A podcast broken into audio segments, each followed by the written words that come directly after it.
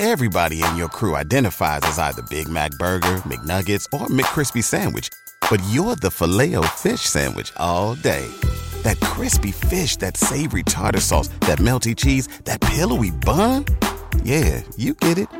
Every time. And if you love the Filet-O-Fish, right now you can catch two of the classics you love for just $6. Limited time only. Price and participation may vary. Cannot be combined with any other offer. Single item at regular price. Ba da ba ba ba. Hello, everyone, and welcome to Blogging Theology. Uh, today, I'm delighted to talk again to Dr. James Tabor. You're most welcome, sir. Thank you. Love to talk to you, Paul. Good to have it's always back. fun, fun and enlightening. Oh, a wonderful combination. um, for those who don't recall, James retired last year as a full professor from the Department of Religious Studies at the University of North Carolina at Charlotte, that's in the United States, obviously, where he taught Christian origins and ancient Judaism for 33 years. Among James's publications include over 50 published articles, as well as nine academic books, and he is a popular public lecturer, often consulted by the national and international media, for example, Time, Newsweek, New York Times, Washington Post, Wall Street, and many others. James has a professional blog that deals with biblical studies, as well as a popular YouTube channel, uh, James Tabor Videos. I will link to these in the description below. Today, we will be discussing an individual who has had more influence than anyone else in Christianity after Jesus, the Apostle Paul. Some say he's the real founder of Christianity. But who was the authentic Paul? Are all the letters in the Bible that claim to be from him authentic? And what do we really know about Paul and how do we know it? And James has kindly agreed to discuss uh, this fascinating subject. So over to you, James. Thank you, Paul. That's it's a great topic. I brought along my leather-bound Bible to make a point Oh. here. This has the Hebrew Bible, Old Testament, New Testament, and the Apocrypha. It's an Very impressive. And I got a Used it, used it for years. Exactly. Fantastic. And it's a show and tell in the sense that this can really lead you astray for this reason, the way it's arranged. Indeed. There are 13 letters that have Paul's name on them in the New Testament. And after you go through the Gospels in the book of Acts, just opening the New Testament Matthew, Mark, Luke, John, Acts then you get Romans. And then for 13 sections, you get these letters. So it would not be uh, inexcusable for someone to begin reading the New Testament and they start with Matthew and they want to read through, get an idea. Just like if you would read the scriptures of any faith, you kind of start in the front and work your way through.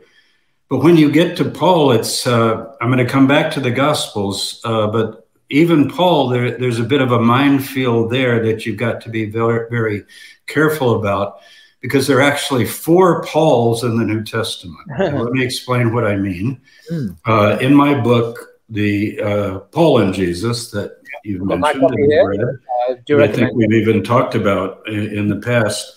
Mm. In the back, there's an appendix. Yep. You don't hear this much, but I call it the quest for the historical Paul.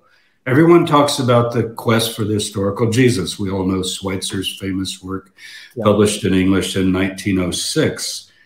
But I started with this sentence What can we reliably know about Paul, and how can we know it? As is the case with Jesus, this is not an easy question. Mm, So, for naive readers of the Bible, you say, well, if you want to know about Jesus, you read Matthew, Mark, Luke, and John. But for about 150, 200 years, uh, scholars, very bright scholars, not just skeptics, but good historians, solid historians, have delved into the life of Jesus hmm, hmm. as well as the life of Paul. Hmm. And so there's some parameters that uh, we need to set. So what do I, what do I mean by four Pauls? Scholars have almost universal agreement, and I think we should trust this. I testified to it myself, having worked on Paul for 40 years. Uh, I studied at the University of Chicago. I wrote my dissertation on Paul, which, by the way, this is published as a more accessible version of the dissertation. Oh, it's available on Amazon. I worked on his mystical experience and his message. Mm-hmm. But one of the things uh, that we learn is that only seven of the 13 letters come to us in what we feel is a uninterpolated or unrewritten form. That is, if we could pull these seven letters out, and their letters, this actual correspondence, some more formal, some more occasional. Mm-hmm. And here are the seven, and they're in basically kind of a chronological order. First Thessalonians, not second, but first. Galatians, first and second Corinthians, and that's actually more than one letter. We call it two, but it's probably as many as fragments making up six different letters. Let's call it the Corinthian correspondence. Yeah. Romans, which is more of a formal treatise. The New Testament canon puts that first, as if to say, here's the real Paul. well, I do think it's an authentic letter of Paul. Philippians and Philemon. Philemon's just a little private letter about a runaway slave, but interesting reading. So those are, those are the core seven. Mm. Then you have, let's call it tiers. So foundational tiers start with the seven. Now, I tell my students, many of whom come from conservative or even fundamentalist backgrounds, you know, if you don't like the word authentic and inauthentic, go with early, middle, and late, maybe. Uh, and then you can be hmm. comfortable with what I'm saying. So authentic or early, and you put that in your title very wisely. So that way, you know, the dating is pretty clear. So mm. early Paul, and then the second tier is disputed Paul or deutero Paul, secondary Paul. I like the word secondary. Or if you prefer, later Paul. So early Paul, later Paul.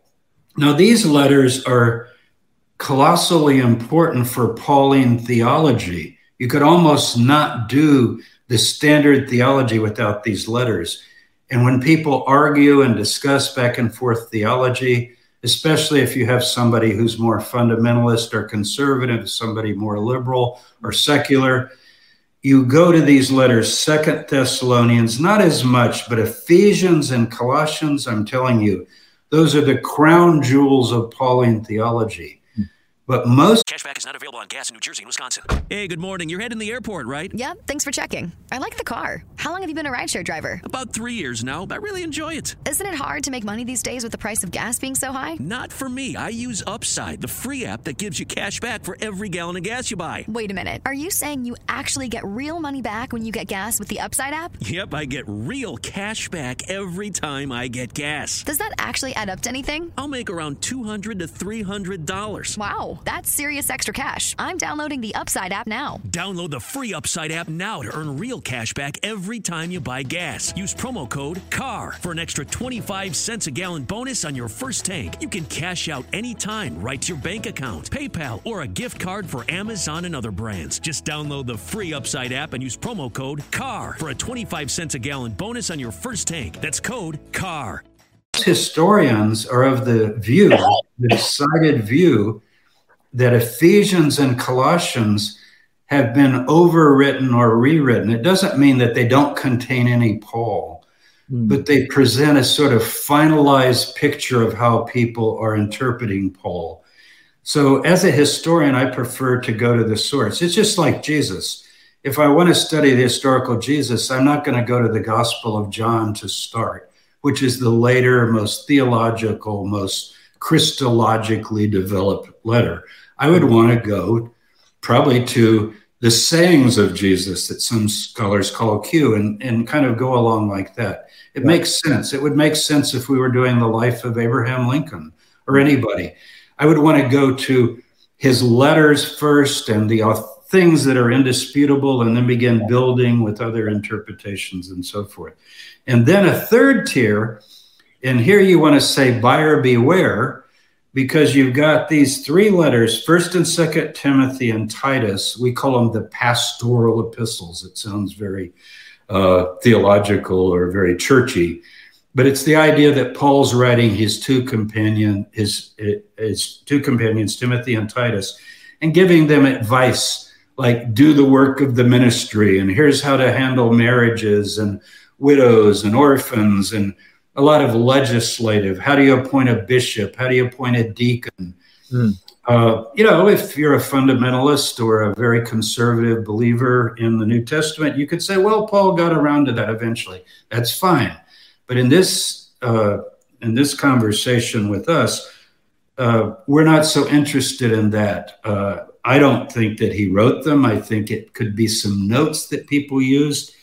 And finally, legendary Paul. Mm. that's actually the Paul that everybody knows. How many times have you heard, you know, Paul on the road to Damascus got knocked off his horse, which it doesn't even say. Notice the out of my book. Yeah. Doesn't even mention a horse, but I guess he was riding along. And uh, he, he saw a vision in the sky and he heard a voice and so forth. Well, that's the book of Acts. It could also be called tendentious Paul, which is a big word, but it basically means polemical Paul. Whoever, whoever wrote Acts, who is the same author who wrote Luke, the Gospel of Luke, you'd think he'd be a huge fan of Paul Mm. And yet the theology of early Paul is not in the book of Acts. No, no. And you, are you're gonna we're gonna talk about Luke later because you and I have had a chat about this. Mm. I want to save that. But the author of Acts is the same as the author of Luke. I'm not saying he doesn't like Paul. Lots of Christians like Paul, but they like the Paul of their theological construction. But was that the real Paul? So you could call it the real Paul, the lost Paul, the forgotten Paul, the authentic Paul, the early Paul. Is that enough? Yeah. And then I came up, you've got to have a method when you do these things. A lot of times people think scholars pick and choose. Oh, you like this verse, and then you go to this, and you say, well, that's probably not accurate. And it gives the non specialist the impression that it's just spin the wheel with your own preferences. It's not that at all. Here's my method it's very tight. Never, number, there are four, three points. Number one, never accept anything in Acts over Paul's own account in his seven early letters. So if the book of Acts says something that Paul contradicts, I'll give you a quick example. Uh, clearly in Galatians 2, Paul's letter, you have Paul's account of going up to Jerusalem and meeting James, Peter, and the other apostles. Yep. That's his first-hand account. In the book of Acts, you have the kind of public announcement. You know, when world leaders meet and have a conference, finally they come out to the press. They've had a two hour meeting. The nuts and the bolts, maybe they even yelled at each other or got heated or whatever, right? But when they come out for the press conference, they're going to present the public face. And so Acts 15 tells you about this wonderful, harmonious conference.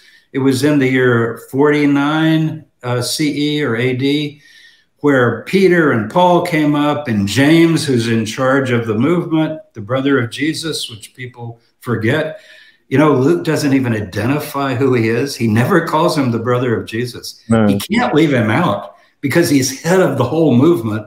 And in fact, in the book of Acts, he has to say and does say that James stands up before the whole assembly after everybody's had a chance to speak. I picture him hitting a gavel like this. Yeah. My decision is, what do you mean your decision is? This is very rabbinic. He's head of the Nazarene rabbinic community, you could say, if you understand the anachronism. Sorry, just a pause here, um, James, mm-hmm. if I mm-hmm. may uh, James, sure. your namesake, um, and Paul, uh, my namesake, um, uh, is that uh, many people, most Christians probably in the world, uh, assume that Peter was the head of this uh, movement, this church. Absolutely. Um, Good but point. that's actually not what Luke has the early church composed of. It's James who has the gravel and makes the decision, not Peter. So here we have an interesting contradiction between the, yes. the myth origins in some Christian versions of early history and what the, uh, the New Testament itself says, particularly. Yeah, I'm glad you pointed that out. It's important for, you know, we get all kinds of viewers. Some know that, some don't. And some might be saying, James, who? now, Luke, I, I don't want to do Luke today, but I've got to say this because of the book of Acts. you know, he wrote both, whoever Luke was, the author of what we call Luke Acts. He doesn't name himself. But anyway, he also doesn't name the brothers of Jesus when he go, you know, when he's copying Mark, and Mark says, "Oh, Jesus and his four brothers, James, Joseph, Simon, and Jude." He, he just leaves them out. He says, "Oh, the brothers," you know, like who are they? And then in Acts one, he says, "Oh, Mary's there and the brothers." What do you mean she's there? He's actually the brother James is in charge of the whole thing. So uh, I often say, you go to the Vatican and you walk up those steps. Have you been to the Vatican, Paul? Have you ever traveled to the Vatican? Yeah, St. Peter's. Yep. And what do you see on the right is that colossal statue of Paul, and on the left, Peter. The steps going up. Jesus yep. and the apostles are up uh, on mm-hmm. on the roof, so to speak. You know, yep. in statue form. And you go, "Where's James?" And you know what? The answer would be, if you ask anybody there, James who? Yeah. He's yeah. literally been airbrushed out of history. Airbrushed out of history. Yeah. So never accept an Acts over Paul's own account. So there's a good example, and there are many examples. Doesn't mean Acts we throw it out, but point one, if Paul gives an account of a conference of that conference and Acts gives an account, don't go by the press release. You understand what I mean? Don't go by the press release. You should read it, but realized that behind the scenes, it was may, maybe not quite harmonious. And in fact, Paul in Galatians use, uses language like this. He said, I went up to Jerusalem, and yes, I met with the so called pillars of the church. What they are means nothing to me. Wow. My goodness. this is authentic Paul. Yeah. And, and, and, as you say, you go, you go to St. Peter's in, in Rome. This is the heart of the Vatican uh, where the Pope is, and on the and you see two huge statues before you go into St. Peter's uh, Church. On the left, you know you have the uh, St. Peter, and you say St. Paul, presenting a united front, a united Catholic front. Absolutely. The problem is, as you say, two two two problems. James is missing. Where's the brother, the head of the church at you know the beginning? And secondly, it presents this harmonious account we see in Luke, Luke Acts, um, where the church is united in agreement. You see kind right. of Eusebian history, of course, uh, reflecting later Catholic Orthodoxy in some ways. Um, but you don't see this internal schism, this, this uh, antagonism from Paul towards Jay. These so-called, I mean, you know, he's questioning their integrity as apostles. Yes, absolutely. Paul is in the New Testament itself. He's questioning their integrity and their status as apostles of God. But how much of that is part of the the intellectual theological furniture of the av- average Christian when they perceive of course. church. And the pope is you know uh, the pope is the vicar of christ and he's the successor of peter. No he doesn't even claim to be the successor of james and guess what? He's not the successor of james. No. So number one let's go first to paul's account. It would be like reading the original letters that someone actually wrote okay? Yep. secondly cautiously consider acts if it agrees with Paul's letters and one can detect no obvious biases. Now, this is a judgment, but it doesn't mean that there's nothing of value in the book of Acts. In fact, Paul's journeys and travels that he alludes to in the seven early letters or the seven authentic letters that are genuinely from his hand without interpolation, possibly. Uh, you can follow kind of his itinerary, like he goes to Ephesus and he goes to Corinth and so forth. So Acts is helpful in that sense. Thirdly, consider the independent information that Acts provides of interest, but not of interpretive historical use. So if Luke tells you something completely independently, it's interesting. For example, the best example might be, and in the book, I then do that for you. It took me uh, months to do this. I went through all the letters, all acts. I compiled a list for you in the book of everything. You know, if we had to do a biography, a biography of Paul, a bio sketch just from his authentic letters, what do you get? And that's on page uh, 230, 231. And then 232 what are some of the things that Acts has independently that Paul never mentions? We could consider them, but we have to uh, think twice. For example, uh, that he was born in Tarsus. Well, we actually have a source, uh, a church father, Jerome, who isn't just making this up. He says that Paul actually was born in the Galilee at a place called Gishala or Gish, he even gives the town, and that his parents and he, as a child, a baby, were exiled in 4 BC when Herod died, and revolts break out under Judas, son of Hezekiah. And uh, Varus, the Roman general, legate of Syria, sends down three legions and crucifies 2,000 people and puts down the revolt. And they exile thousands of people uh, from the countryside. Well, the book of Acts doesn't know that and has that makes up speeches, just like you have in Josephus. Like we have no idea what Eleazar said at Masada, but Josephus composes a speech. Well, so does Thucydides, you know, when he writes Greek history. So does Herodotus. And so there's uh, so you can't go by these speeches. Can I just just pause on what you've just said there? Sure. It's a really yeah. point that this is standard practice amongst uh, ancient historians. When you say making up speeches, you're talking as if it's somehow really bad. But of course, yeah, I didn't mean to imply that. By, by, by yeah. today's, well, yeah. uh, I don't mean to uh, impute anything. But today's it standard, sounds like that to people today. Yes. If I was to make up a speech about Abraham Lincoln and then say in a published book, this he said this, this would be cause for great scandal. But in the ancient world, you mentioned Thucydides, one of the fathers of history. This was normal practice. And if you didn't do it, your history is dry. You know, you're, you're at a great moment. Uh, let's say we didn't have the Gettysburg Address of Abraham Lincoln, his most famous speech, and we didn't have it. Nobody, nobody recorded it. He, he wrote it on an envelope, as I recall, and we lost that. Well, back in the ancient world, you would make up a nice speech for what he would have said at that battle, that bloody battle. You'd make up a, it would probably be much more elaborate than he actually gave. Yeah. So yes so you got to watch that. Also, uh, what about Paul's a Roman citizen? I think he might have been. It does fit the story in Acts, but he never himself claims that. It's odd because sometimes he lists, I am a Pharisee. I was raised here. I did this. I did that. You would think he might say, and I happen to be a Roman citizen. So maybe he was. Uh, you know, so I say cautiously. Now, these are just bio facts. I'm more interested in the history of ideas and, and what we're doing today. But anyway, that's the method. Now, the other thing, besides that careful method of the four tiers, read them all, study them all, but start with the seven authentic letters. And that is something else I have in the book called Reading the Gospels in the Light of Paul Mm-hmm. And I sometimes, uh, you know, in the classroom, I like to be flamboyant. So I'll say, let's learn to read the New Testament backwards. and they, you know, they go, what do you mean? It's not exactly literally right, or I'd start in the book of Revelation, right? but what about, let's start with First Thessalonians. You go, what?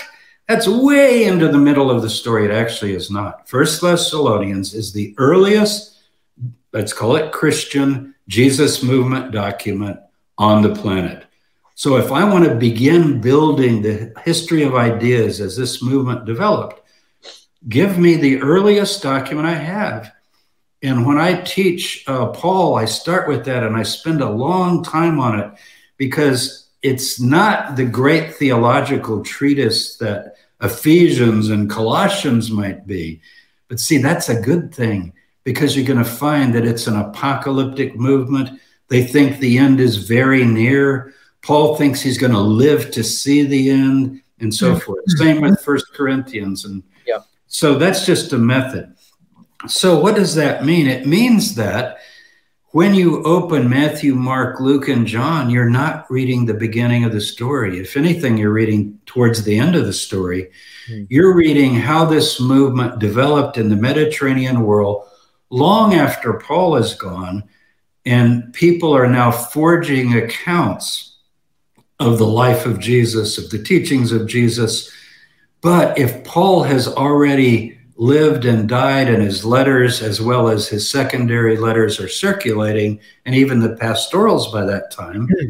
then as these gospels are written, you have to consider that they are heavily influenced by Paul.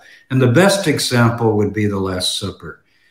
when you go to the Gospel of Mark, which I think is our earliest gospel, and you're going to put a link in your description to my Mark course. Yes, yeah, but, but, we'll talk a bit more of that. But, yeah, yes, absolutely. Because yeah. you can take this course online and, and yep. it'll take you through Mark. And I make this point in the course.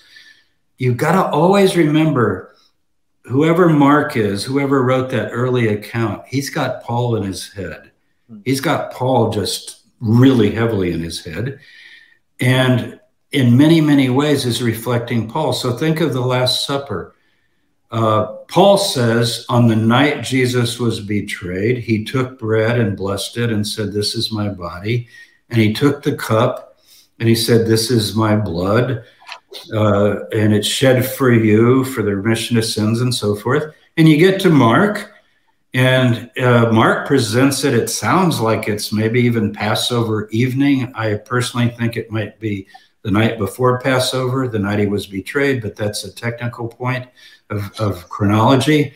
But anyway, you read the account of the Last Supper in Mark, and it's just literally you could just take what Paul says and put it with Mark. Now, some people might say, "Well, what's the problem with that? It's a, it's what happened, and Paul wrote what happened, and Mark is using Paul. But the, think of this eat my body, drink my blood, even if it's done in a symbolic way, should give you pause if you're talking about the historical Jesus. One of the things that we know was absolutely forbidden is drinking blood, as some of the pagan nations did, and some of the rites and some of the Greek magical papyri and so forth I drink the blood of Isis, and the idea of drinking blood that you get the strength of your God. Uh, it's very, very unlikely. If not, I would just say it didn't happen. It's not just, I, I mean, the problem is, it's not just unlikely. It goes against, it's contrary to the Jewish law. It's contrary yes, to the Torah. I mean, and what James decided, remember, we talked about James at the council in Acts 15. Yeah. What does he say? don't eat blood. That the Gentiles have to do. They can't eat blood or th- even something that's strangled. Is you know, like you yeah. they would take a bird and wring its neck or something.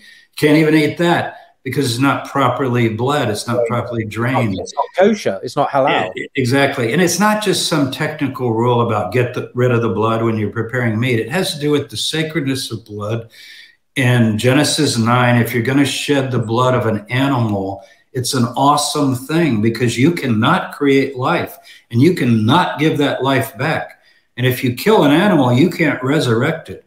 So it's always done with this reverence for life. And uh, many, some religions recognize this, you know, that it's a sacred act. And so the idea of eating that uh, and mixing it with other food. It's like, no, that's that blood is a life, and uh, killing the animal is death. And so, you it's very un-Jewish. It's a very un-Jewish uh, uh, taboo thing to do. But also, I'm just just curious to get your view on something. In we're looking at what Paul says in one Corinthians chapter. Uh, 11 verses 23 onwards and just just very beginning of the institution of the lord's supper this narrative that you're That's saying right. is copied by or uh, more or less copied by Mark, the earliest gospel. Uh, the, the, in, in Paul's version, he says, "For I received from the Lord what I also handed on to you, that da di da di da." And he talks about the the, yes. the Lord's Supper. It's this it's this statement here. I received from the Lord. In my book, I argue. Mean? I mean, does it mean the problem is yes. this? we, we all know this, Paul never, met, Paul never met Jesus. We know this. The historical Jesus had long left the scene before Paul began his ministry okay. to the Gentiles. So he doesn't mean he met Jesus in downtown Galilee one afternoon and, get, and got the story from him. What does Paul mean? He said, I received from the Lord. Was it a mystical vision, perhaps? Absolutely. And I argue this in the book. It's not a position that many scholars take because they like the idea of it, it's a verb paralambano to pass something down by tradition and they like to say that well that's what he got from james or peter because he's a late comer to the movement and uh, but he doesn't say i received it from the apostles before me exactly. in fact he says in galatians the gospel i preach i did not receive it from exactly. men or by men but by a revelation of Jesus Christ. That's Galatians, very important. Yeah. So there he's saying, everybody thinks, well, he went to Jerusalem and he needed to catch up a little bit. You know, uh, what did Jesus used to say about this? And what, well, for Paul, why would you ask them when you can talk to Jesus? There's an old evangelical song, Let's Have a Little Talk with Jesus, right? Well, Paul believes that. Paul, I wrote my dissertation on Paul's ascent to paradise. What does he say? It, yeah. It's conversations. That, well, he claims he went all the way into the highest heaven and saw these amazing things. But then he has this thorn in the flesh, which is some sort of a physical ailment or maybe even attack of an evil spirit or something like that. He calls it an angel of Satan. And he, he talks, he says, I asked the Lord three times and he answered me. He said, No, no, Paul, this is good for you. It teaches you humility. This is yeah. like I would be talking to you on the phone and say, You know, Paul, uh, you know, you're Paul, I'm James here, uh, talking. So ironic, and, uh, James you know, and Paul. He has that relationship, and it needs to be realized. Now, the reason people are so wary of this, just like they are with his resurrection thing that I want to get to, hmm, yeah. they're so wary of it because he said, "Oh, but then it could just be him being, you know, psychotic or crazy or hallucinating." Well, it could be because lots of people say oh, that they hear from God and hear from Jesus Mary. all the time. Thousands of people hear from Jesus every day. And many of them will say, No, it is Jesus. I hear it. Okay. And you don't want to put Paul in that kind of questionable mental state. On a historical Paul speak for himself. He said he talks to Jesus. He said he received it from Jesus. So mm. there you go. Mm. No, I just want to say the the idea of of an angel or God speaking to people it is in itself possible, but the problem is when people say they received communication from Jesus. Some of the great Christian reformers in history, like Calvin, Luther, Zwingli, etc., all claim that intimacy with Jesus in this way.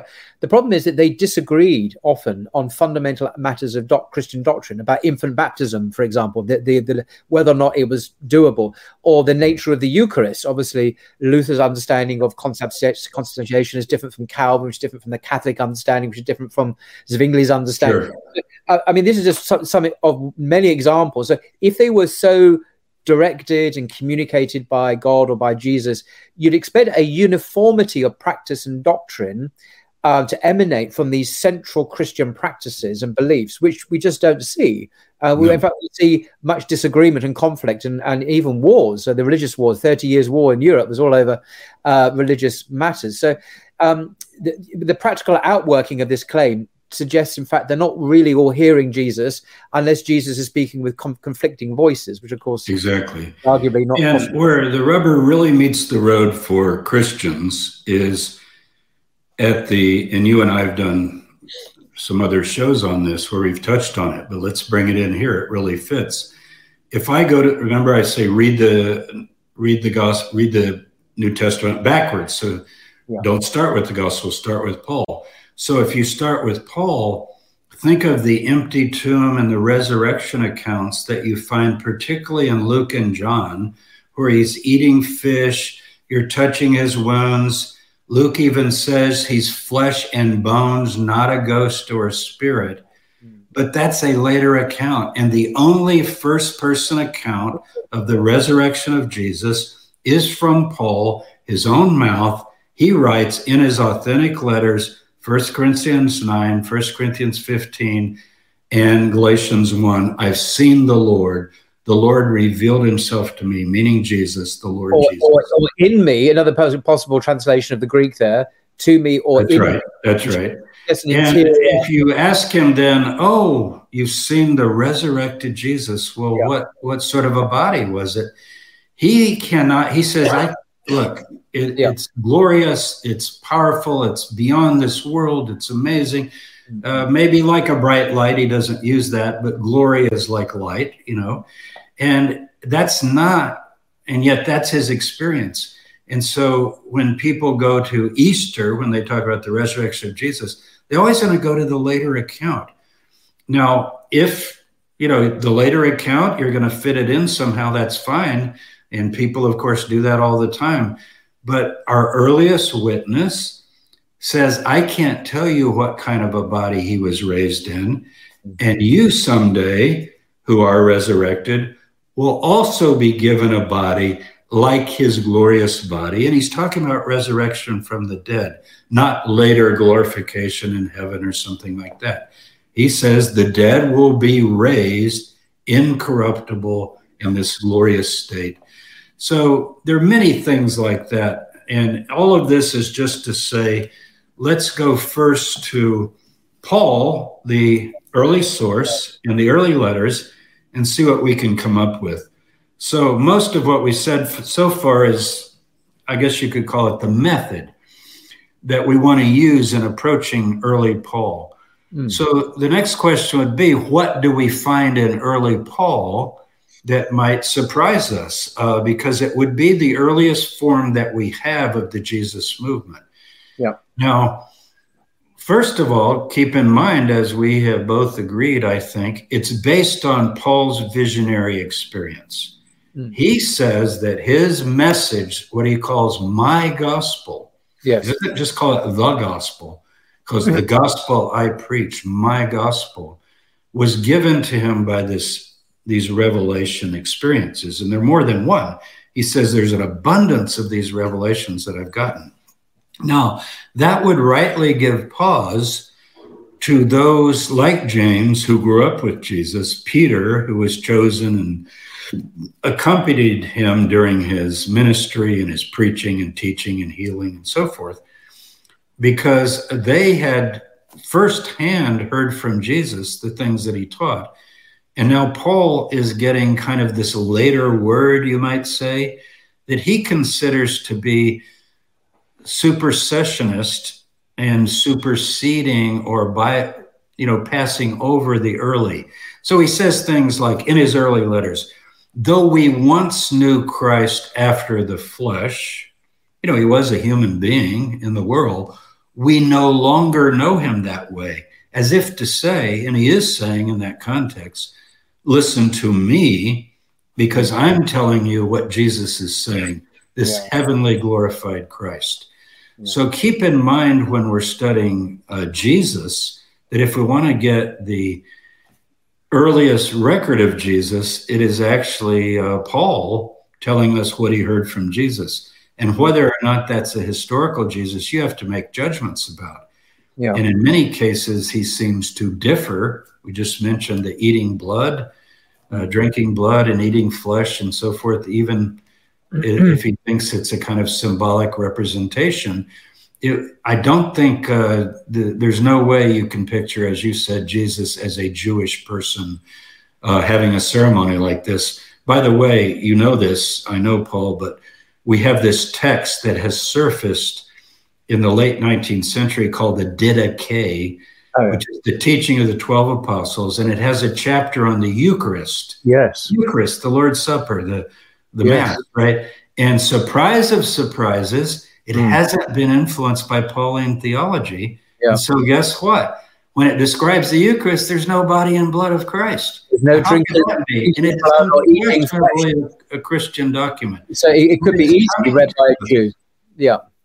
It's coming to us from a, a segment of Christianity uh, as it developed, and there were many streams that was not uh, not a, maybe not even familiar with this idea. You know, we read it today as if everybody was reading the same hmm. uh, accounts of Paul just from day one. Well, you know, these letters circulate, and maybe some people believed them and some didn't. Paul had his enemies and opponents. Uh, I'm of the opinion, as I put forth in this book, that Paul actually broke in the end with the Jerusalem church, which I know to most people is just horrifying because everybody has to be united. Because it's interesting that you mentioned James being the head of the church. We know from multiple independent sources that J- Jesus' brother, James, was a Torah observant Jew. We know this from Josephus, for example, the Jewish historian. We know this from uh, other sources. We'll go through, through the list. But the point is, is this that if James, the head of the church, was a Torah observant Jew, he would not be drinking blood and eating flesh. That this whole practice would have been seen as an abomination. It wouldn't have sat with him uh, uh as something uh, the pious Jew would have done. So again, you, you, talk about you know the, the the Paul splitting off from the Jerusalem church. Issues like this, which were central to Paul, would would I think would have sat very un, uneasily with the Jewish Christians centered in Jerusalem, who would not have perhaps said, well, What do you mean drinking the blood of Jesus? You know, he's James's brother. You know, we're, we're Jews. We, we, we follow the law. The law says we don't do this. Even metaphorically, it's disgusting. It's, it's, right. disgusting. We don't do that sort of thing. And even James in, in Acts, as you say, says, Don't eat blood. So clearly, if you join the dots, uh, you can see that there is room, that there is grounds for a schism in the uh, in the early Jesus movement. You have different movements splitting apart uh, for various reasons.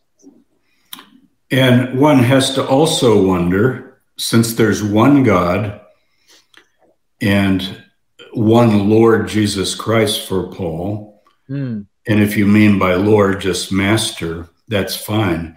But if you bow the knee, as Paul says, at the name of Jesus, as an intermediator to the one God of Israel, Yod He Vav He, the sacred name of God, the one God, uh, then what actually are you doing? Uh, because you're putting between God and the individual all the way through the Hebrew Bible. Uh, God is accessible to every human being. Uh, God is near to those who call upon him. Call upon the name of the Lord and you will be saved. That sounds like Paul. It's actually a quote from uh, the Hebrew Bible. You call upon the Creator and you can be saved from trouble, even saved from your sins. You can be forgiven. As a father pities his son, so does the Lord, the, the one God, pity those who fear him. As far as the east is from the west, he removes our sins. So Paul has this other doctrine that in order to approach God, this is very clear in the book of Romans. Uh, you know, you go through Romans 1. Let's just do this really quickly because this is his treatise on his whole gospel. Romans 1 is the wickedness of those who've rejected God. Mm. At that point, all the Jews would be, the faithful Jews would be nodding their head. Yes, the world is departed. Look at all these ways and names all the sins, this long list of perversions and sins uh, of humankind. And he ends by saying, the wrath of God is justly on this, these people. Chapter two, he says, but if you as a Jew know these things but don't do them, and someone who's a Gentile, a non Jew, keeps the Torah of the heart. You know, they instinctively don't lie, don't cheat. They know there's a greater power.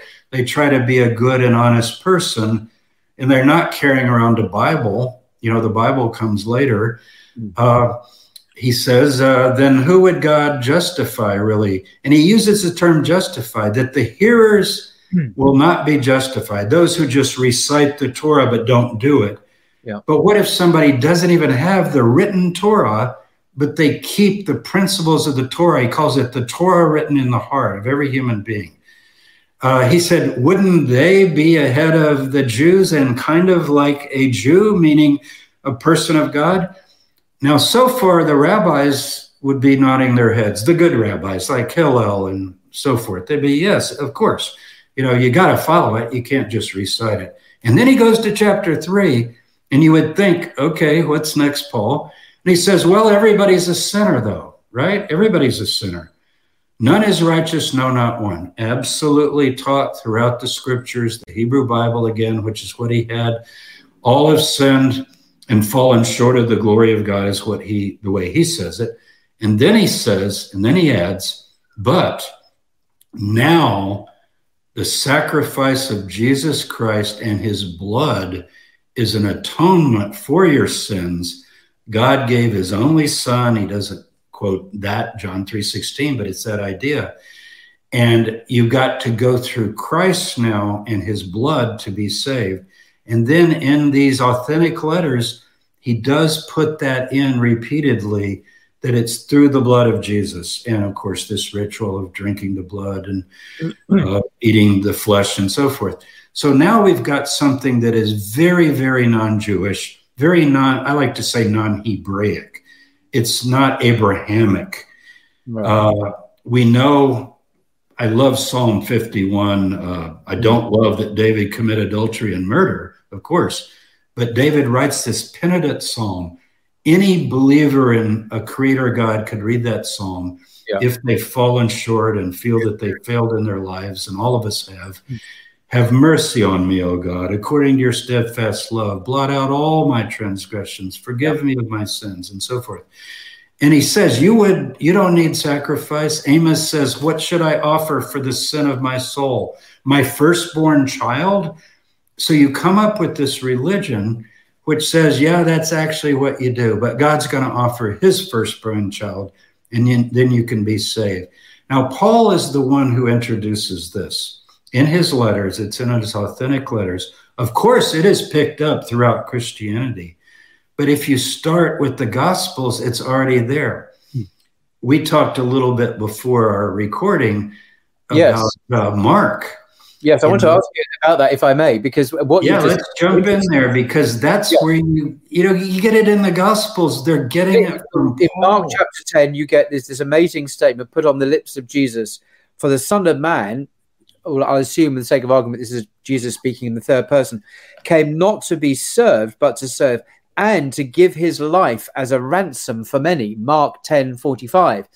So this the idea of it uh, implicit there. It's not quite as explicit as you might want of, an atoning sacrifice in some way, a ransom at the very least.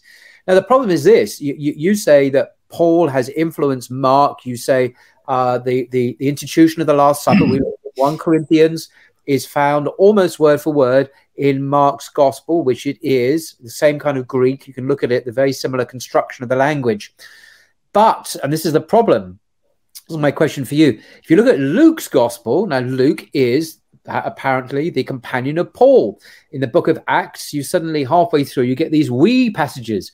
So Luke suddenly appears in the narrative with Paul going around doing, you know, doing what they do in Acts. So Paul and Luke know each other. Luke writes his gospel, the gospel of Luke.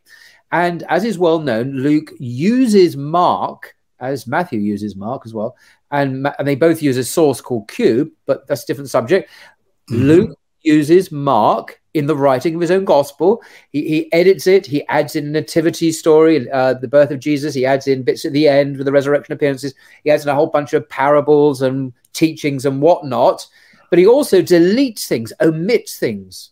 And one of the crucial verses in Mark that he omits, Luke omits from Mark, is this very verse in Mark 10 45. For the Jesus came to give his life as a ransom for many.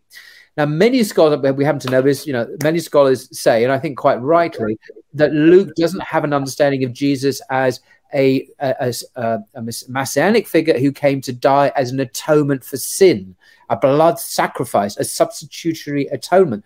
That, they argue, is not there in Luke, which is fine by me but if Luke was a companion of Paul and Mark is reflecting Paul's theology, how come Luke is deleting this passage in Mark? Yeah. It doesn't make any sense to me. There should be a consistent um, exposition of soteriology in all these sources, but there isn't. Luke clearly rejects Mark's understanding of Jesus as an atoning sacrifice. How could he do that if he was a companion? That's right. Yeah, he does teach. Well, it's it's it's a complex but I think, fairly straightforward answer.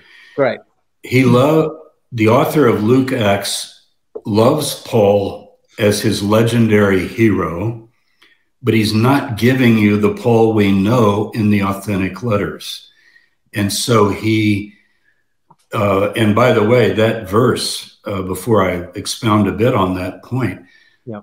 1045 in, in this course I do on Mark, I build up to that verse just like an orchestra would finally hit a crescendo. It literally, you need to have the lights flashing, you need to have sound going off. It's telling you the secret of the entire Gospel of Mark. And uh, so it's not just, oh, well, he, there's a verse he took out. No, it's it's kind of the climax. It's after three times Jesus has talked about suffering and being rejected and so forth. Yes, yes. And then he gives the reason. Now, for Paul, suffering is, even in his case, he says, I fill up and pour my own blood out on the sacrifice on the altar of for your faith uh, and so forth. It's very complicated in the Greek. He has this idea of even this is Paul himself in his letters that not only Jesus did this, but that uh, he himself is a kind of a, a Christ figure for the Gentiles. Like Jesus, he says, went to the circumcision. I'm now going to the uncircumcision, and I'm suffering. I bear in my body the wounds of Christ, he says. Though it's actually stigmata, the actual wounds of Christ. He's got so he he's completely into this. Luke is not. Luke has Paul persecuted, he has him beaten and whipped and so forth. But see, in Luke's idea, repentance and remission of sins are preached to all nations yeah. by the message of Jesus going forth. Yeah. But this is a very, uh, still pretty much a Hebraic view of things that you go out and you preach he yeah. certainly does think Jesus is the Christ, the Messiah, the anointed one.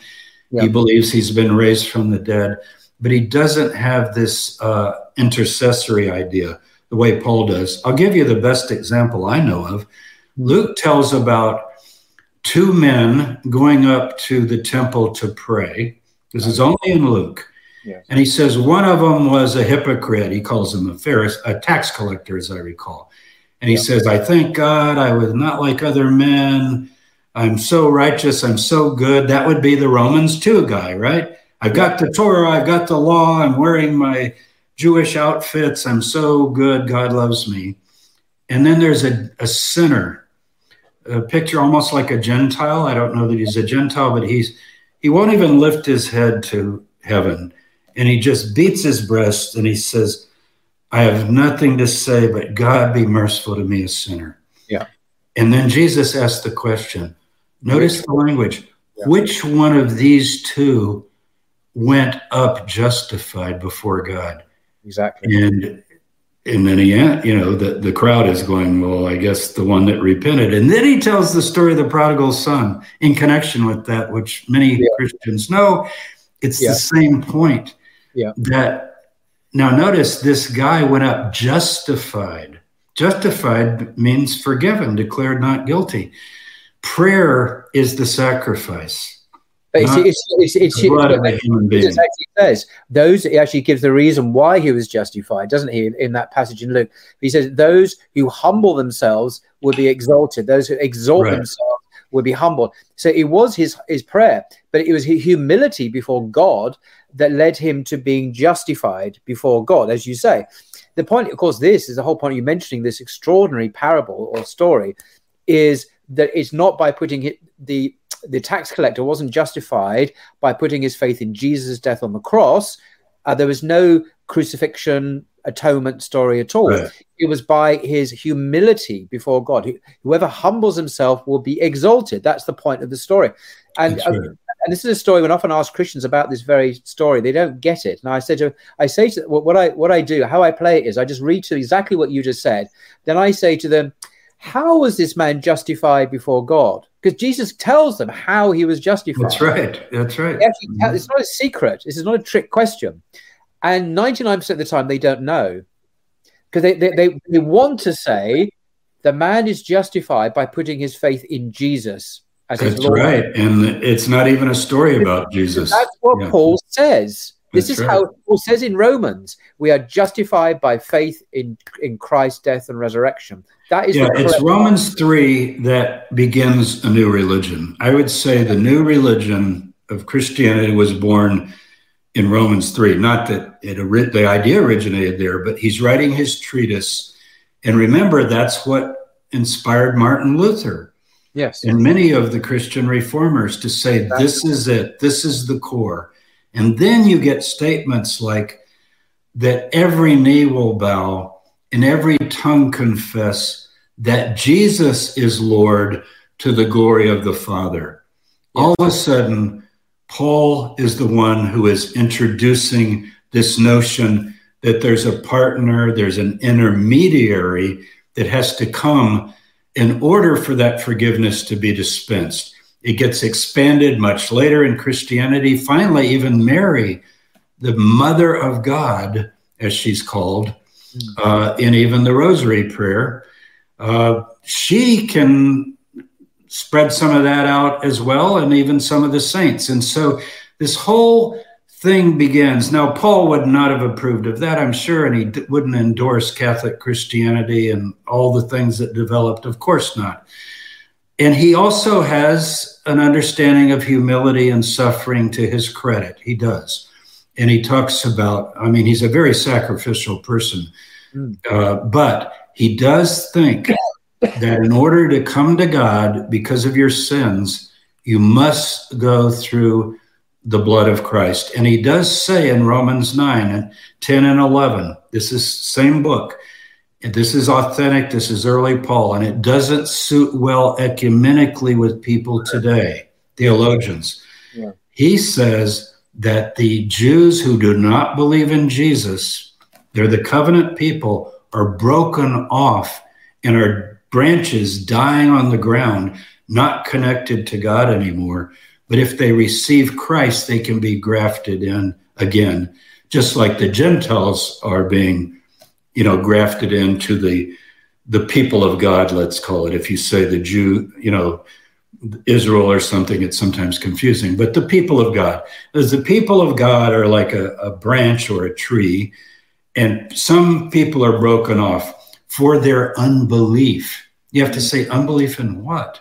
Mm and he he commends the Jewish people, his fellow Jews who don't believe in Christ. He says they're zealous, mm-hmm. they have the covenants, they have the Torah. He names all the things that he could admire, but he says they've rejected their Messiah. So this sets the tone for this supersessionism that becomes Christianity, sort of my way or the highway idea, as we say today. There's this is it. There's no other name you know, by which you may be saved and so forth. And Luke has that as well to some degree, but he doesn't have this, he's not so much into the Mark 1045 idea. Now, Mark is. Mark very, very much is presenting this as at the center.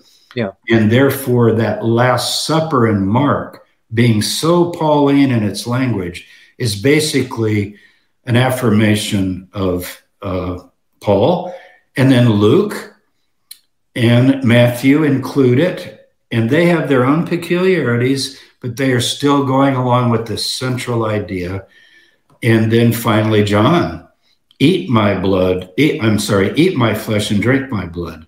Yeah. Uh, in John 6 and so forth. Uh, the, the, Greek is quite crude. It's, it's, it's, it's chew on. It's, it's a very kind of crude, physical. Just like uh, a piece of bread like a piece of bread. Uh, the cannibal. all of a sudden, you have this development now. You know, we say, "Oh, Paul, blame it on Paul. Paul's the founder, and so forth." Well, what you've got, you've got many streams. You know, you get Gnosticism, you get all kinds of variations by the second, third, and fourth century. Mm-hmm. But if you go back to around the year, I like to pick the year 50. We know a lot about the year 50. It's right after Caligula tried to put his uh, image in the temple apocalyptic fervor is just boiling everywhere.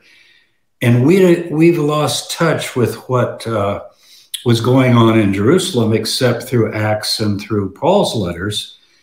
But if you think about what's going on, there clearly, as we've said, two very distinct streams. One is coming from the historical Jesus, his brother James, from the apostles that were with Jesus firsthand and we don't have things from them. I we're not going to do First Peter today, but just because the name Peter is on Peter, don't assume it's written by Peter. It it's actually mentions a companion of Paul, Silvanus, who's Silas, Paul's companion in the book of Acts.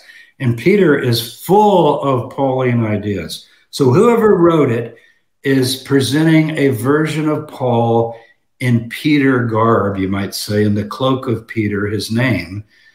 The only thing that survives in the New Testament that would help us to recover, there are two things.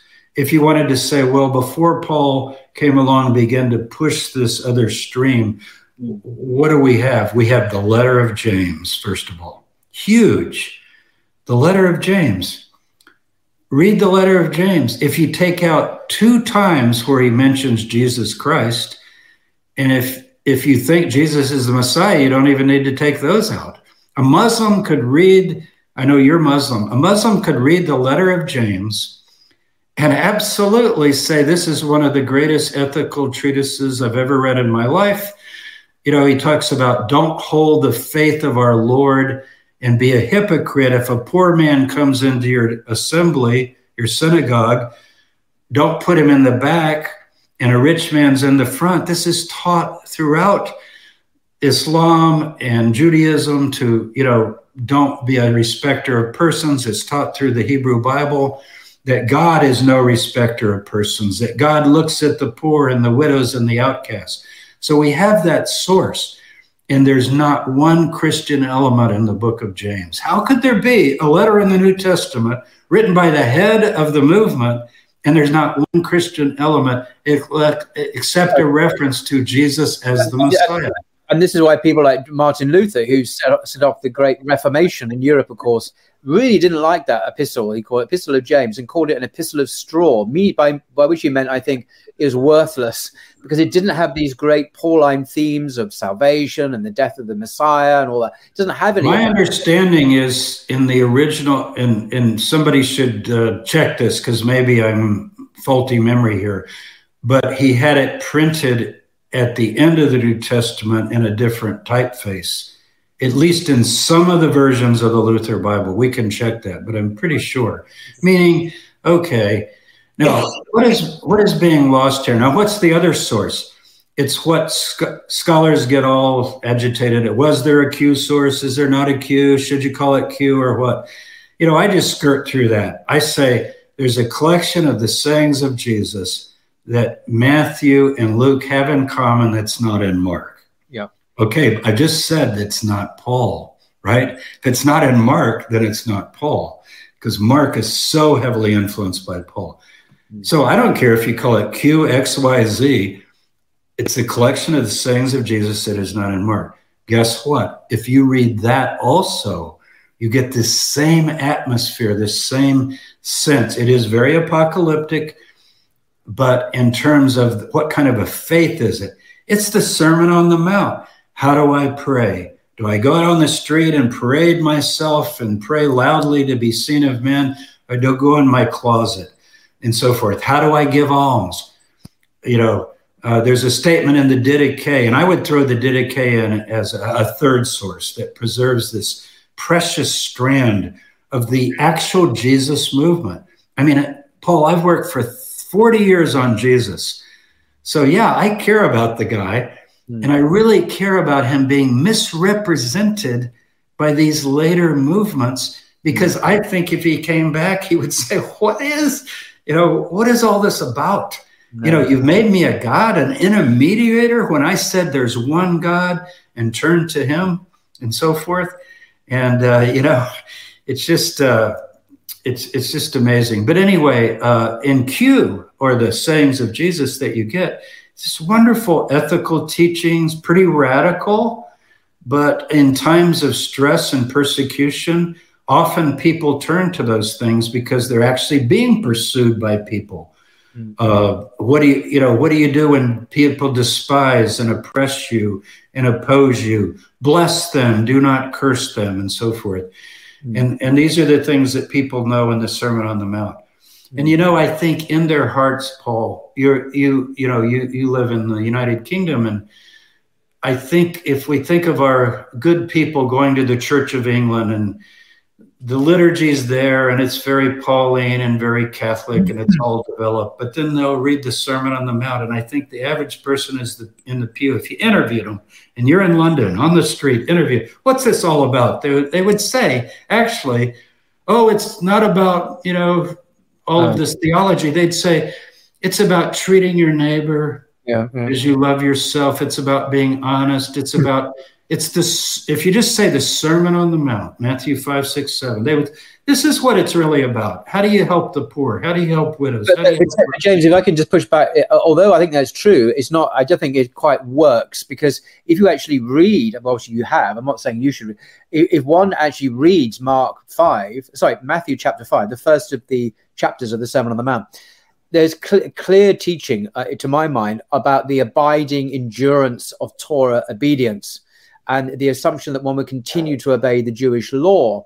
Now, and, and in Matthew 5 17, for example, do not think I've come to abolish the law. He's preaching a, a, a, a renewed interior. Um, Oh, they, they would just skip over that.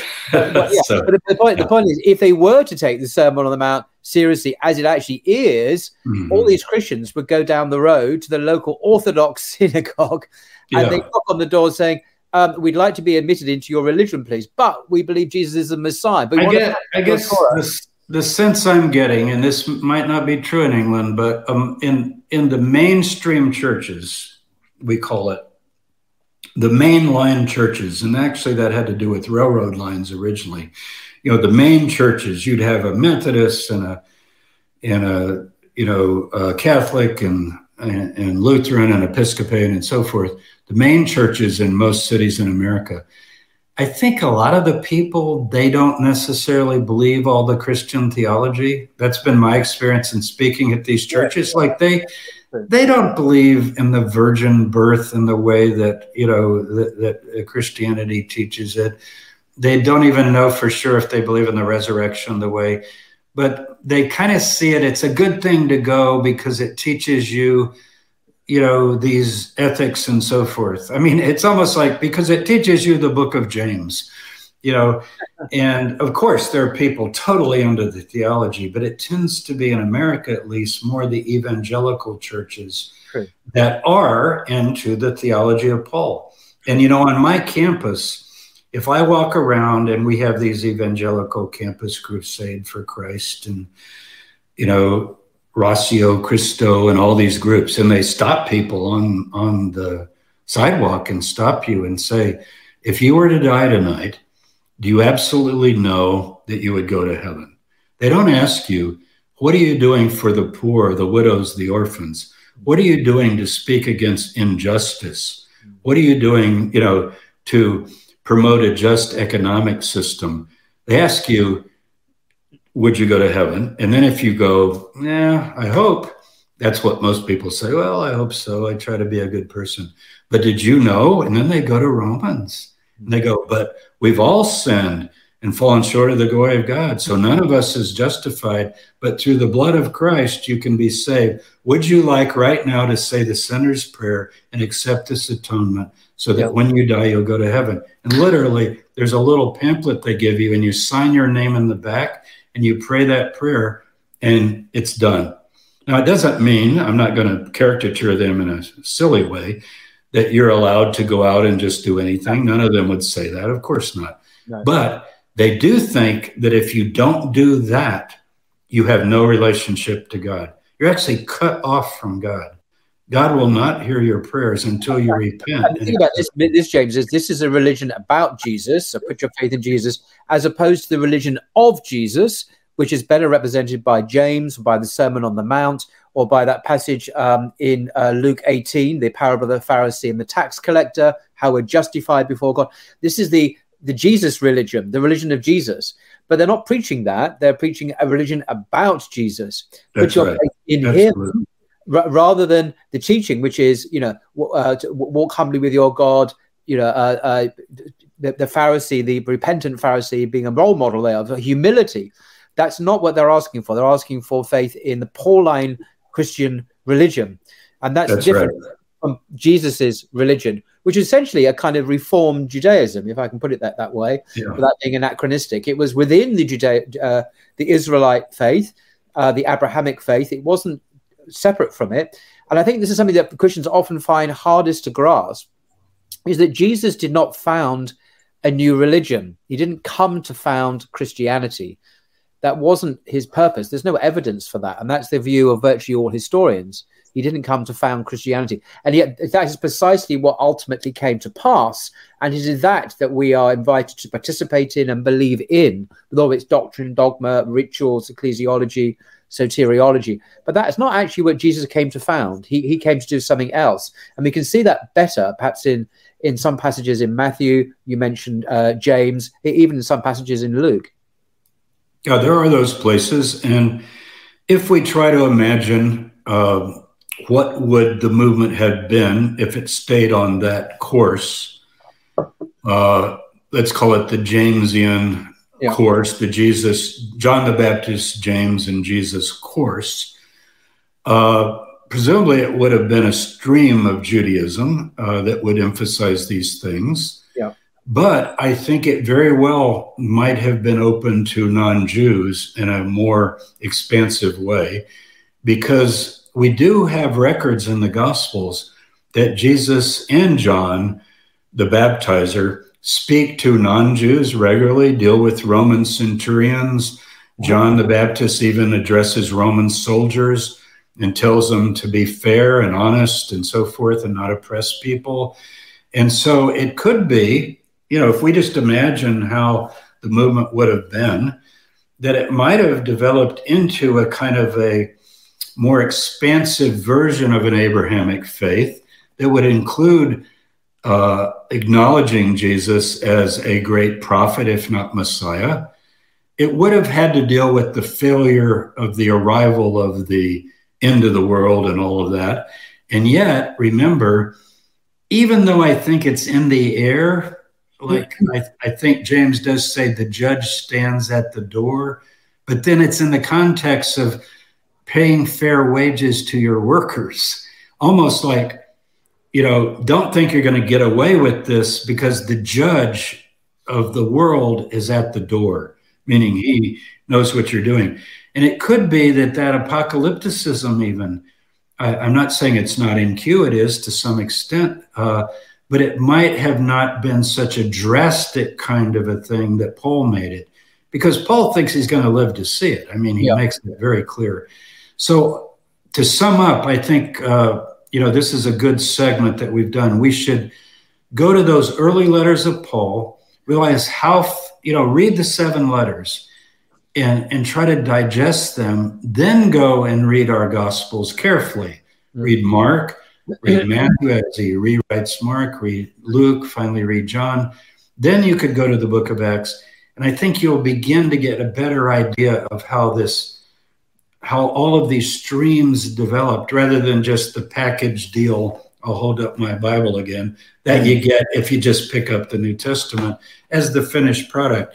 And of course, it's not the finished product because we don't have popes and cathedrals and bishops and church councils and the Trinity and all the other things that begin to develop. That I wonder if Paul came back, would he also say, wait a minute, uh, and maybe want to pull back as well. But there, are two, there are two other books I think are also uh, important reading uh, to continue your theme there. One is this one, uh, your book, Paul uh, and Jesus, uh, How the Apostle Transformed Christianity. And another one of my favorite books, actually, by yourself, is the Jesus dynasty or dynasty. I'm not sure how you pronounce it in American English. We say dynasty, you say dynasty. dynasty. so it says uh, stunning new evidence about the hidden history of Jesus, the real inspiration of uh, that's something else. But anyway, the, the, this this majors on James. I don't mean you. I mean James is. That's uh, right. Jesus. It brother. does. It has. Uh, and it covers all these things we've been talking about in a very yes. thorough way and I hope people will subscribe to my YouTube channel. I have a lot of your people that have subscribed. They leave wonderful comments, great uh, insights, and uh, you know some of the people that are following what you're doing as well.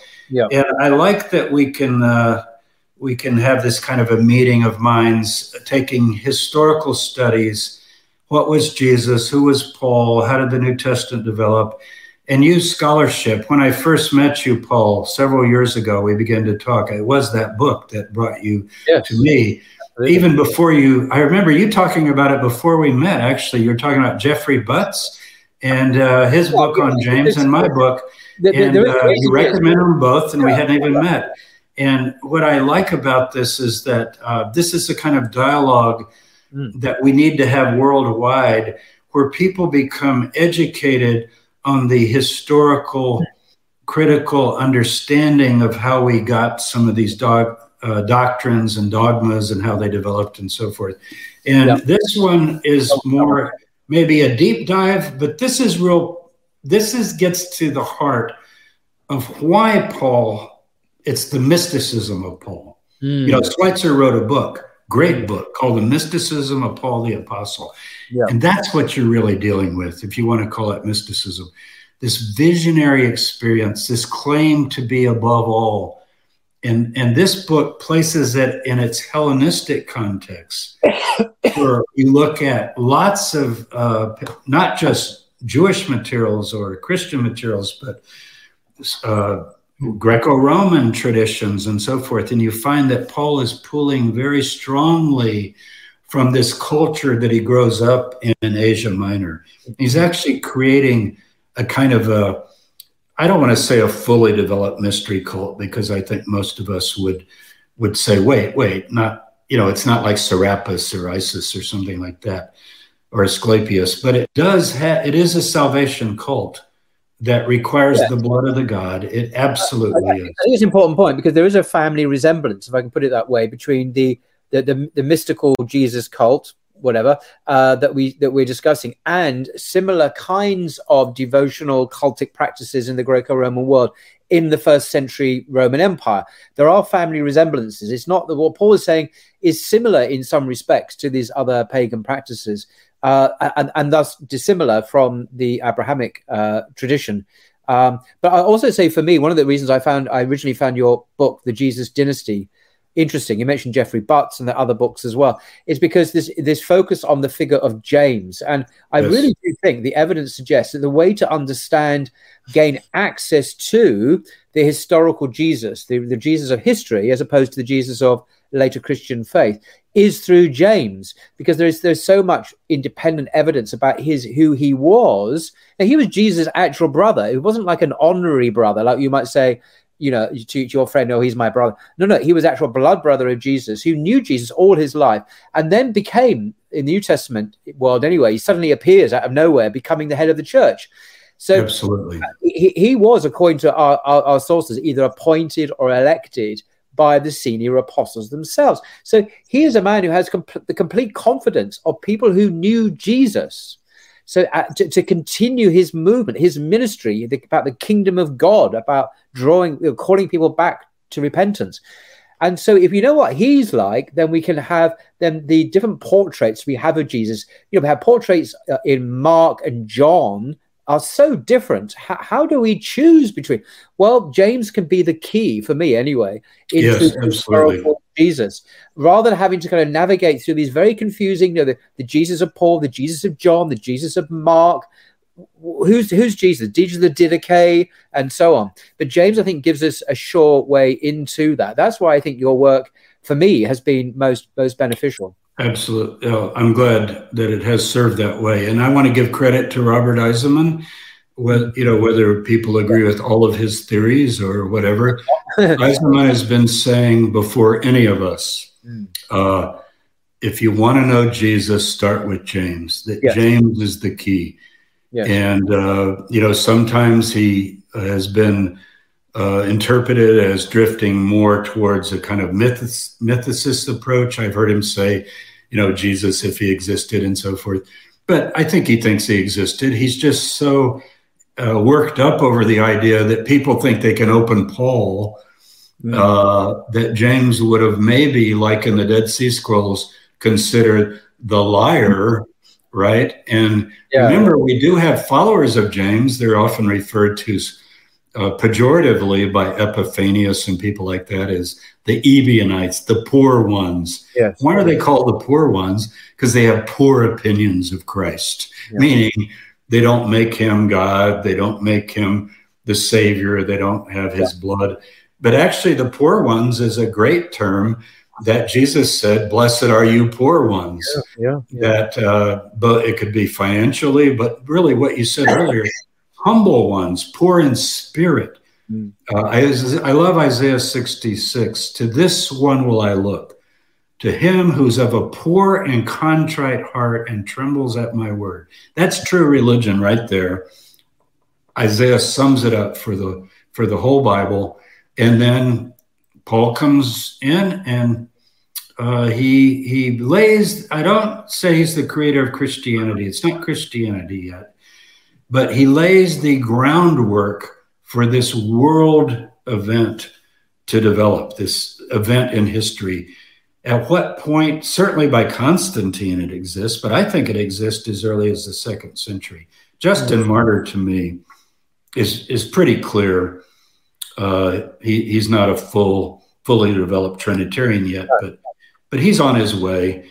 Uh, it develops rather early, and it, you know, do you just wonder what would have happened if, if the influence of James and his successors, Simon, who's either his brother or possibly uh, the son of uh, who was Joseph's brother, uh, he he himself uh, takes over. So there is this uh, caliphate of sorts that begins to yeah. develop trying to keep the yeah. tradition in, in line with, yeah. with what Jesus taught. And remember that verse in the Gospel of Thomas. I know you know it well. Uh, the disciples say, What do we do when you leave us? We're going to be orphans. Who do we go to when you've gone? Go to James the Just. Why don't people hear that today? Yes. Imagine that from the pulpits of the land. Go to the James the Just, for whom heaven and earth came to be. And what that means is the Jews have this tradition of the Lamed Vavnik. It's just a legend, but it's the idea that God preserves and keeps the world going mm. because of righteous ones. Yeah. And it was the world came to be for people like James mm. because it makes the world worthwhile.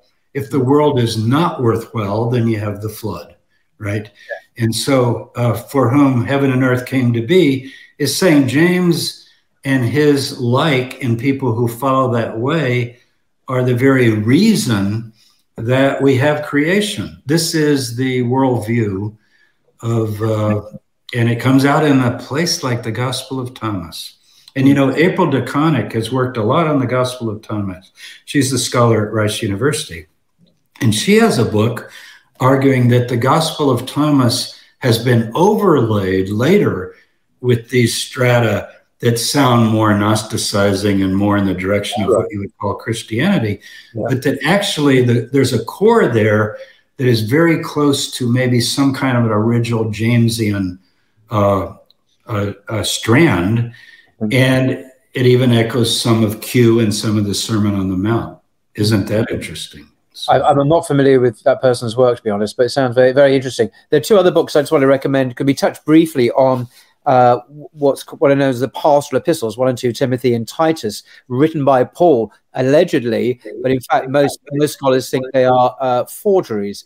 And indeed, Ephesus, uh, Ephesus, uh, um, Ephesians rather, and Colossians may be forgeries as well. Um, I just want to recommend this book uh, by the redoubtable uh, Bart Ehrman called Forged. Yes. Uh, writing in the name of God, why the Bible's authors are not who we think they are. Meaning, Absolutely. you mentioned 1 Peter, uh, apparently written by the Apostle Peter, probably not to Peter, is almost universally seen as a forgery by virtually all scholars and historians in the world.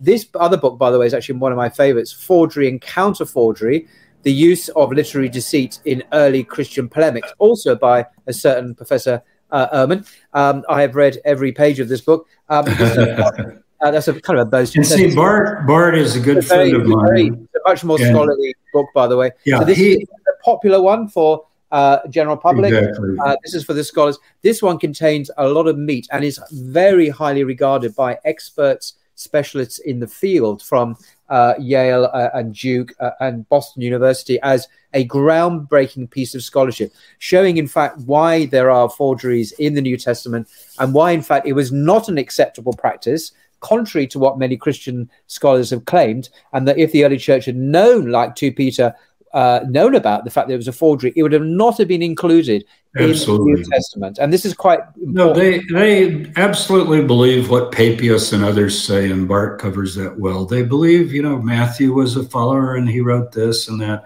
And the nice thing about Bart's titles there is he goes ahead and uses the word forged. Exactly. and that takes courage and I, does, I, the yeah. first the first scholar I heard to do that was Morton Smith years ago. We were in a, a seminar at the Society of Biblical Literature, and we're talking about uh, Paul's letters. And it was uh, I, I gave a paper at that seminar, and Morton Smith raised his hand. He was in the audience. This great, amazing scholar, and he says, "Well, in the forgery we know as." Ephesians, and he literally introduced it that Is that what way. he said? Yeah, yeah, and everybody's like, "What? I mean, why, don't you just say in the secondary letter or in the?" Oh, yeah, yeah, the pseudo know. the pseudepigraphal letter, which means exactly the same thing. It's just in Greek. That's right. Remember, the word pseudo means fake or false. false, fake, exactly. false writings, the false writings. No, I absolutely agree with Bart, and you know he's got a course now. He's he's it's called Paul and Jesus. I I haven't uh, signed up for it, or but he just started it, so we'll we'll push his course a little bit. but I assume he's going to talk about this very thing that we're dealing with in this dichotomy. He, he discusses this already in his others, uh, other books, uh, academic books I've read. So he's actually not presenting new new material in terms of No, no. But obviously, it's it's a course online and so on for people to access uh, as well. But uh, right. Um, the books are always better. Buy the books. Oh, Go yeah, deep. always Go deep. Yeah. Uh, uh, uh, don't do YouTube channels, apart from blogging theology and your channel, of course. Uh, well, well, thank you very much indeed. Thank Uh, you, Paul, once again. I hope people learn and read Yeah. and dig deep, get all the books and study. And uh, it's very enlightening, very exciting. Appreciate talking to you. Well, hopefully, insha- inshallah, we will back again in the future to talk about other other topics, which we will uh, announce in due course. But thank you very much for your time, Dr. James. Very good. Appreciate Good it. to see you. Say goodbye to your credit card rewards. Greedy corporate mega stores, led by Walmart and Target, are pushing for a law in Congress to take away your hard earned cash back and travel points to line their pockets. The Durbin Marshall credit card bill would enact harmful credit card routing mandates that would end credit card rewards as we know it. If you love your credit card rewards, tell your lawmakers hands off my rewards. Tell them to oppose the Durbin Marshall credit card bill. Everybody in your crew identifies as either Big Mac Burger, McNuggets, or McCrispy Sandwich. But you're the filet fish Sandwich all day. That crispy fish, that savory tartar sauce, that melty cheese, that pillowy bun. Yeah, you get it. Every time. And if you love the Filet-O-Fish, right now you can catch two of the classics you love for just $6. Limited time only. Price and participation may vary. Cannot be combined with any other offer. Single item at regular price. Ba-da-ba-ba-ba.